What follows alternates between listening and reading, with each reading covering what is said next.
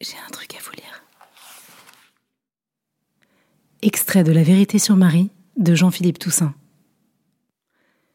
Il y avait non seulement de la complicité entre nous, mais déjà de la tendresse, et même davantage. Un commencement de rapprochement, une attraction qui passait par les yeux et que nous sentions monter vers nos mains, un attrait invisible, une aimantation très forte, lourde, puissante, inéluctable.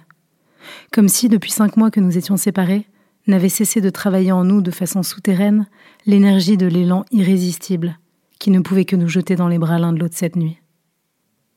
Nous nous embrassions éperdument dans le noir, avec élan, avec détresse, avec confiance, avec amour. Je sentais la fragilité de Marie dans mes bras.